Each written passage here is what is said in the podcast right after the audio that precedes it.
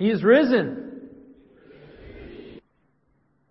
I want to ask, actually, uh, all of you to stand for the reading of the resurrection story. Would you stand with me for a moment? If you have a Bible, Mark chapter 16 is where we'll be today, but just uh, standing in honor of this story, I think it's, uh, something that's very appropriate. Mark 16, 1 through 6.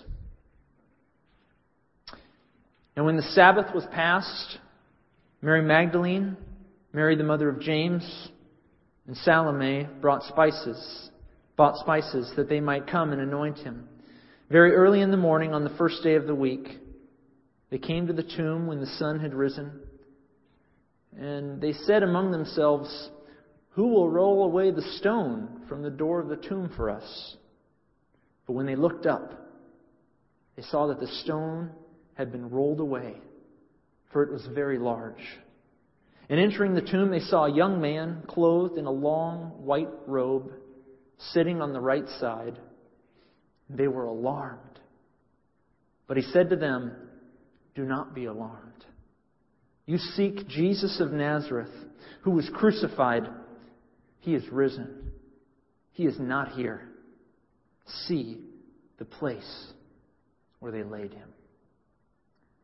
Father, we come to you this day, Resurrection Sunday, as a community of people to honor, to recognize, to pay homage to the resurrection of our Savior, the King of Kings, Jesus Christ.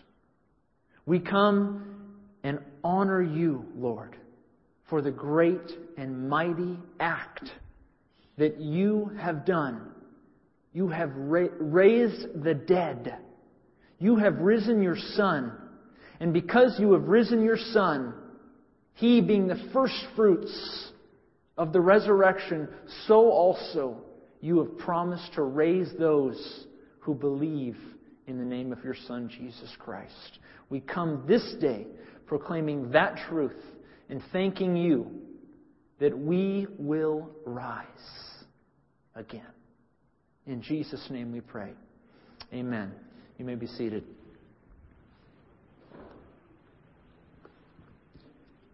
This is the story here of uh, the resurrection. Mark speaks of three women uh, who were at the tomb that day Mary Magdalene, Mary, the mother of uh, James, and Salome, who had purchased spices that they may come, might come and anoint their Lord. Actually, a comparison with other the, the Gospels, particularly the Gospel of Luke, reveals that there was a fourth woman, uh, Joanna, and perhaps others. Luke indicates that there were others with them. So there were at least four women at the tomb that day as they came and, and found the stone rolled away. The Bible uh, gives us very little details about these ladies. Very little details. In fact, in some cases, uh, with Mary, the mother of James, we know nothing about her other than she was Mary, the mother of James. Uh, some speculate that she, uh, uh, it's indicated in another gospel that she was the wife of, of Clopas, uh, and a derivative of his name might have been Alphaeus, so this could have been Mary, the mother of James, the son of Alphaeus, who was one of the disciples of Jesus. But Mary, the mother of James, is one who we know absolutely nothing about in church tradition or in the scriptures.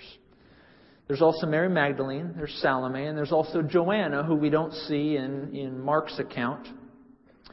But this morning, I wanted to take a moment and share with you some noteworthy characteristics about these women. From what little we do know about them, I think it's significant that these were the ones who saw, who were the first to see, and first to hear of the resurrection of Jesus Christ. Now, some of you might wonder why study these women on Easter Sunday? Aren't we supposed to focus on Jesus today? And to that I say we are focusing on Christ. Because I believe the women to whom God first revealed the truth of the resurrection tells us a great deal about who our Lord is and who he has come for and who he rose for. For starters, the fact that God chose four women to be the first recipients of the news of the resurrection tells us that God offers the benefits of salvation and redemption to all peoples. You see, women were among some of the least respected people in the first century. In first century Palestine, uh, women were very inferior in their culture. Uh, they were considered inferior to men. Their testimony was routinely discarded when contradicted by a man's word. The fact that Jesus' resurrection was first revealed to them tells us plainly that no one is out of God's reach. No one is overlooked. No one is ignored. No one is disregarded. And hence the title of my message today We are never too far gone. We are never too far gone. There's no one inferior enough, no one who's sinned enough, no one who's insignificant or alienated enough or marginalized enough who is not out of the reach of God's redemption through the resurrection of Jesus Christ. No one, no one is overlooked. We are never too far gone in Jesus Christ. Skeptics of Christianity um, often mock the resurrection story, and rightly so. If they can disprove the resurrection, uh, they effectively render Christianity null and void. So the resurrection comes uh, under heavy attack throughout the world. Uh, skeptics and agnostics and atheists and non believers, they look at the resurrection and they mock it. They say, well, that's, that couldn't be. They often hold to a naturalistic understanding of the world, a world where the supernatural and the miraculous just isn't possible. They liken the resurrection to nothing more than fanciful myth or legend. But herein lies one of their greatest errors in mocking the resurrection of Jesus Christ. I want to say this very clearly. No great myth or legend of the first century would have women as the chief eyewitnesses of the greatest event in human history. Let me repeat that. No great myth or legend of the first century has women as the chief eyewitnesses of the greatest event in human history. And what is more than that, no myth or legend, if it were the case that, that the story of Christ is a myth or a legend, no great myth or legend would have its epic hero riding into Jerusalem on a donkey during his last week. No. A good myth or legend would have had him riding in on a chariot. But that's not the biblical story. No great myth or legend would have the King of Kings residing at the home of a former leper in his final days on earth. No, instead, an epic hero would really be residing in the home of a dignitary, eating fine foods and delicacies. No great myth or legend of the first century would have its epic hero anxiously sweating drops of blood at the thought of the circumstances that lie before him. No, it would have him brimming with confidence and swagger. No great myth or legend of the first century would have its epic hero abandoned by his closest friends at his hour of greatest need. No myth or legend would have its hero beaten, mocked, or spat upon, and certainly no great myth or legend would have its epic hero crucified. But back to my original point. There is no way, if this were myth, if this were legend, there is no way that the gospel writers would have women as the chief eyewitnesses of the greatest event in human history. The gospel writers would never have dreamed of such a scenario, wouldn't have ever come to their minds. Had they tried to invent the resurrection story, surely, surely it would have included reliable witnesses, which in the first century meant men. Surely, had the gospel writers wanted to dream up this scenario, they would have had Peter, James, John and the rest of the 12 uh, or 11 gathered there at the tomb and, and witnessing, among the first to witness the resurrection of Jesus Christ. Surely, if they invented the story, it would have been them, not four women.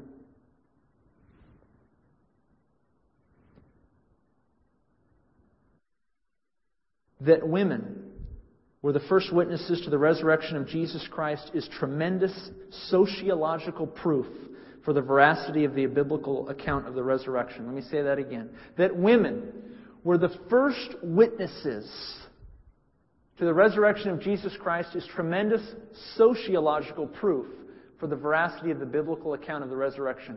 What do I mean by that? I simply mean that from a cultural perspective, this was unheard of. It would not have been invented because they wouldn't have even considered it. It wouldn't have been a part of their story. It wouldn't have been a part of fiction. So, friends, when we see this, when we see four ladies show up at the tomb on Resurrection Sunday, among many things, it should tell us this story is emphatically true. A lot of people, a lot of Christian apologists, they spend tons of time battling, uh, uh, uh, battling arguments against the resurrection. They hear from agnostics and atheists and naturalists and all kinds of skeptics who make this and that argument against the resurrection, against its veracity, against its truthfulness. Friends, I point to this fact as one of my greatest proofs for the resurrection that four women showed up at the tomb. Four women. But what of these women? Why are they important? Is it just important that they are a sociological or a cultural proof for the resurrection? No. That's not their only significance here. Who were they? What do their lives teach us on Resurrection Sunday? What the Bible says about them, as I said earlier, is minimal. But their diverse backgrounds and experiences remind us that in God's kingdom, no one is overlooked, no one is ignored, no one is disregarded, no one is too far gone. I want to pay attention to three of them. I want to pay attention to Mary Magdalene this morning. I want to pay attention to Joanna. And I want to pay attention to Salome. I want to look at their three lives and, and try to extract something that we can take with us on this Easter Sunday. And by the way, the painting that you see is by William uh, Bouguereau, a 19th century French artist. A beautiful painting uh, entitled Women at the Tomb. First, Mary Magdalene. Let's take a look at Mary Magdalene's life.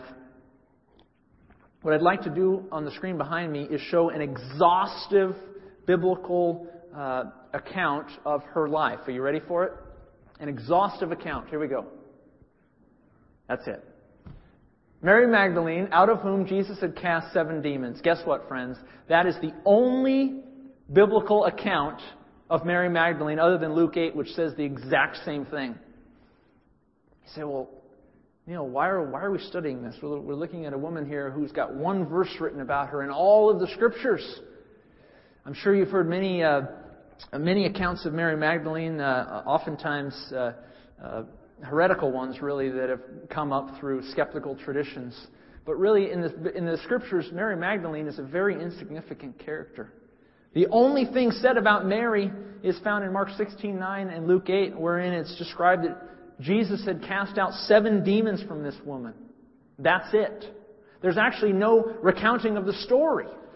There's just a description that this was a woman who received exorcism who received an exorcism performed by Christ to extract seven demons from her life, from her soul, from her very person.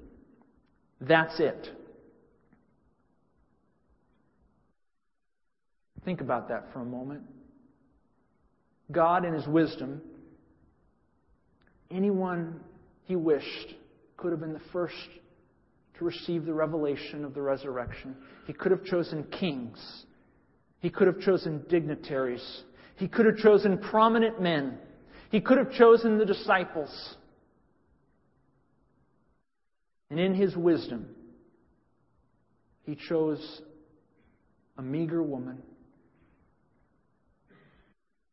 who had some of the darkest moments a human can ever experience.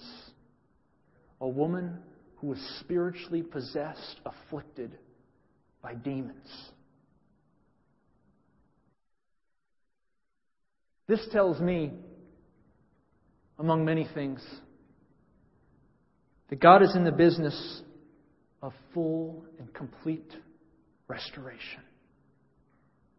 He's not interested in perfect people coming to the revelation of the empty tomb. He's interested in people who have been broken, crushed, hurt, flat on their back, chained to demonic possession. Now, we in the West, we have a real hard time grasping this this idea of demon possession or spiritual affliction. But I think it manifests itself in more ways than we realize. Let me ask you do you experience deep inner moments of darkness? Are you entrenched, entrenched in deep sin? Do you loathe the truth or cling to a skeptical or calloused, hard view of the world? Are you incensed with making money, with taking drugs, with drinking alcohol, or finding sexual satisfaction at all costs? I contend if you've said yes to any of those, you are battling deep spiritual affliction. A Christian cannot be possessed by a demon, but a Christian can certainly be afflicted by one. A Christian can be experiencing deep spiritual affliction akin to what Mary Magdalene might have experienced. And these aren't merely physical or biological problems, they are often the result of the enemy, of his attacks. Friends, when we see Mary Magdalene at the tomb, we see one thing clearly. Jesus offers full restoration, full healing, complete turnaround. He takes a woman who is in the darkest moment of her life and brings her to the light. The resurrection of Christ means no obstacle is too great for God that cannot be overcome by the power of the Holy Spirit the King of the spirit world. Mary Magdalene was among the first to see the risen Christ, to hear this news. A spiritually afflicted woman made whole again. In Christ, no one is overlooked, no one is ignored, no one disregarded, no one too far gone. What about Joanna? What do we know of Joanna? The story of Joanna is also found in, in concert with the story of Mary Magdalene in Luke 8. Let's take a look. Jesus went through every city and village, preaching and bringing the glad tidings of the kingdom of God, and the twelve were with him. And certain women who had been healed of evil spirits and infirmities Mary, called Magdalene, Mary, uh, out of whom he had come seven demons, and Joanna, the wife of Chuza, Herod's, Herod's steward. You'll notice in verse 2, uh, there's an order to the afflictions that Jesus has healed. He says, Luke says, certain women had been healed of evil spirits and infirmities.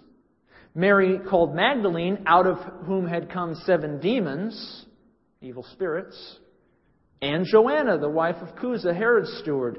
From this, we can infer that Joanna was one who received healing from an infirmity. That is to say, a disease, a sickness. A sick woman, plagued by disease, healed by Christ, fully restored, among the first to receive news of the resurrection. Are you sick? Do you know someone who is suffering of disease or illness or other physical handicap? That Joanna was among the first at the tomb tells us God restores the sick one. He brings healing to the one battling that infirmity, that cancer, that disease. He brings full restoration. He sends a woman formerly possessed by demons and a woman afflicted by disease there among the first to witness the risen Christ. Here in this church, friends, I can tell you firsthand, we are witnesses of healings.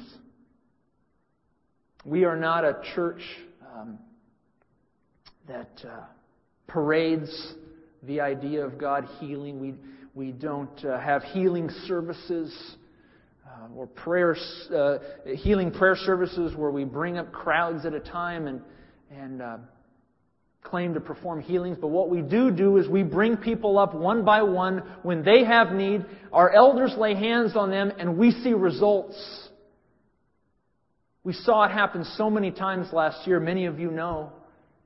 We saw cancer gone from some of our members.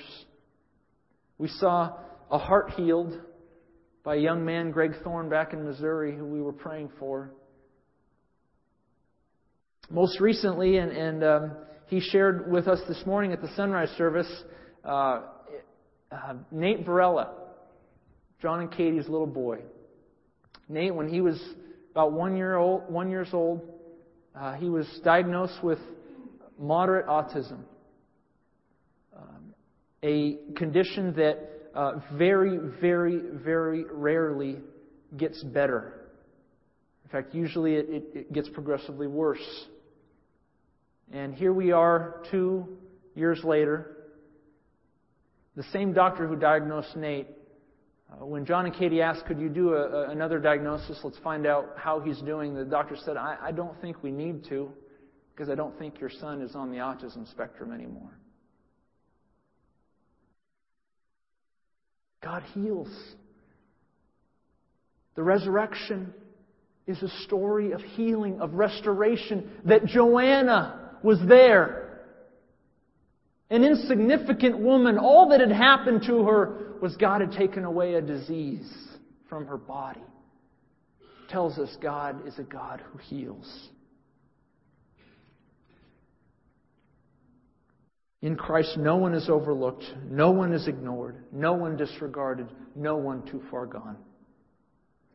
But that's not all about Joanna. Did you notice the ending there in Luke 8? It says that her husband was a man by the name of Chuza a steward of King Herod Antipas, a very wicked character in the Bible. Uh, a steward was one who would have been in charge of the household, of some of the finances, of the oversight of the home. A privileged position, no less. But nevertheless, Joanna and Chuza being under the stewardship of Herod, guess what? Among their people, among their countrymen, among their friends, among their family, they would have been viewed as traitors. Serving Herod, serving that wicked man, serving that wicked king, how could you?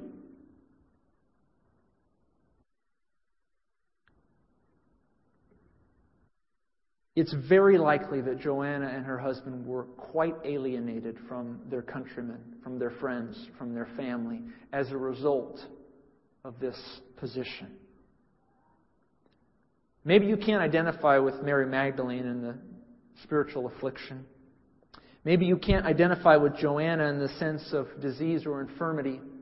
But maybe you can identify with the idea of alienation, of separation of being, of being alienated from friends or family, experiencing tremendous embarrassment because of some event, some association, something in your past, you can experience, you have experienced alienation, separation, and embarrassment. That's what Joanna had experienced. That she was among the first to the tomb tells us that no one is alienated, no one is separated, no one too far gone. What of Salome? Salome. we learn that Salome in Mark 16, as we compare it with the other, other Gospels, in particular in Matthew chapter 27, we find out that Salome is the mother of James and John, the sons of Zebedee, her husband, Zebedee. Salome was a peculiar woman at the tomb. You might remember one of the uh, most memorable moments in the Gospels is when Salome came before the Lord, and this is what she asked him. She said, Lord, grant that these two sons of mine, James and John, your disciples, may sit, one on your right hand and the other on your left, in the kingdom. Salome had mustered up the strength, her, her sons egging her on to ask Jesus for this privileged position, a position of great honor, a position of great respect. Salome had fallen prey uh, to, this, to this request of her sons. And she, in her pride, in her selfishness, in her self centered thinking, went before the Lord with this request. And Jesus turned to her and says, You don't know what you're asking. You don't get it. You don't know what you're asking. She was prideful. She was self centered. She was selfish. Maybe you can't identify with spiritual affliction. Maybe you can't identify with battling disease or illness or with feeling alienated or separated, but maybe you are one who also battles pride, battles self centeredness, battles a selfish demeanor. I think many of us can resonate with that. This woman, the, the only words recorded of her in the Bible are selfish words. She was looking for her interests and her interests alone that her sons would be honored. But she was among the first at the tomb. She was among the first to hear the news of the risen Christ. One consumed with pride, selfish thoughts made whole. Given a second chance, another lease on life. No one overlooked, no one ignored, no one disregarded, no one too far gone. Mark 16, one more time. 1 through 6. Now, when the Sabbath was past, Mary Magdalene, Mary the mother of James, and Salome bought spices that they might come and anoint Jesus. Very early in the morning on the first day of the week, they came to the tomb when the sun had risen. And they said among themselves, Who will roll away the stone from the door of the tomb for us? But when they looked up, they saw that the stone had been rolled away, for it was very large. And entering the tomb, they saw a young man clothed in a long white robe, sitting on the right side, and they were alarmed. But he said to them, Do not be alarmed. You seek Jesus of Nazareth, who was crucified. He is risen. He is not here. See the place where they laid him. One final verse, though. But go, the angel said. Tell his disciples and Peter that he is going before you into Galilee. There you will see him, just as he said to you. I want to close with this verse. It's a, a, peculiar verse. Two words are peculiar that I've highlighted there. And Peter? Well, what does that mean? Go tell his disciples and Peter that Jesus is going before you into Galilee. There you will see him just as he told you. Why are those words there in the gospel account? The last memory that Jesus had of Peter before he died was that of Peter denying him three times. You may remember the story from Matthew chapter 26. It reads this way then Peter began to curse and swear, saying, I do not know the man. Immediately a rooster crowed, and Peter remembered the word of Jesus, who had said to him, Before the rooster crows, you will deny me three times. And so he went out and wept bitterly.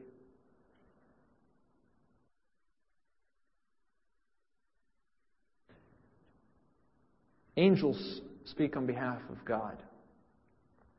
When they speak, they are speaking as God instructs them to speak.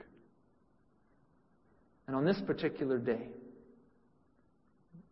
when the women came to the tomb, God had instructed his messenger to add two words to the message that these women were to take to the ends of the earth. He said, Go. Tell the disciples and Peter. Tell Peter that Christ is risen, that you will see him again.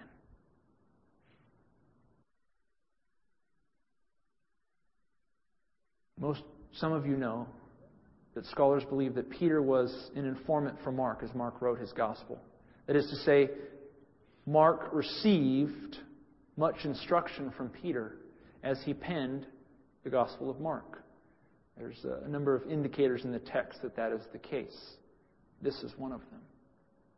Tom Constable writes this about those two words, and Peter. He writes Mark recorded this special reference to Peter probably because it meant so much to Peter. Jesus still regarded Peter as one of his disciples in spite of his failures.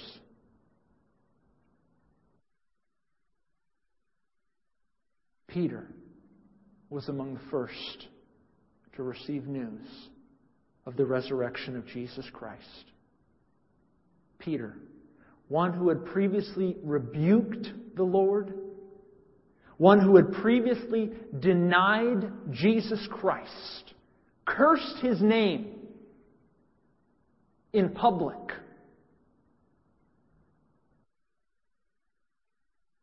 And Peter. Tell Peter. Tell Peter. In Christ, no one is overlooked, no one is ignored, no one disregarded, no one too far gone. No one. The resurrection means everyone is given a fresh start, no matter what's happened in the past, no matter the spiritual affliction that you've had in the past or that you're experiencing now, no matter the physical disease, cancer, or sickness that you are undergoing right now. No matter the feeling of alienation or separation from family or friends. No matter how prideful how calloused, how hard your heart is, how selfish it is. No matter if you've previously denied the Lord Jesus Christ in public, no less, cursed His name. These were among the first to receive revelation of the news that Jesus Christ is risen again. Friends, in Christ, no one is overlooked. No one is ignored. No one disregarded. No one too far gone. Do you remember the last story of Jesus with Peter? The last story before Jesus died was Peter denying Christ three times. But the last story before Christ ascended into heaven was a quite different story found in John 21. In it, Jesus asked Peter the same question Simon, son of Jonah, do you love me? Yes, Lord, you know I love you. Simon, son of Jonah, do you love me? Yes, Lord, you know that I love you. Simon, son of Jonah, do you love me? Lord, you know all things. You know I love you. Three times, Jesus asked Peter for an affirmation of his love and devotion to Christ. And with those three questions, the three times that Peter had denied Christ, wiped away. Wiped away forever.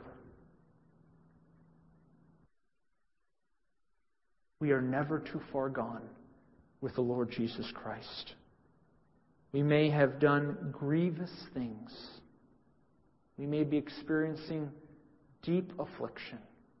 Whatever it is, friends, even denying our Lord can be washed away by a new and a fresh affirmation of our faith in Christ, and all is washed away. All is washed away. Friends, this Easter, I want you to know clearly that those who came to the tomb were very unlikely characters. They were very imperfect people, people of great sin and affliction. And yet they were the first to receive that news. You and I, were like them today. We are people of great sin. We are people of affliction. But the resurrection means none of us are too far gone. Believe in Christ, and you will be saved. Let us pray. Heavenly Father, Lord, that your Son chose to reveal himself, his resurrection truth, to the least of peoples, reminds us that you are a God who offers redemption to all. No one is too far gone. Father, we praise you for that truth. We praise you for new life that comes with the resurrection of Jesus Christ, our Savior. This Easter, Lord, I pray that no one would walk away from this not having returned if they've strayed, or not having come to faith if they've never come before. Come to faith in the Lord Jesus Christ, the King of Kings, the one who gives new life to those who believe him for it. Thank you, Father, for your Son. In his name we pray. Amen.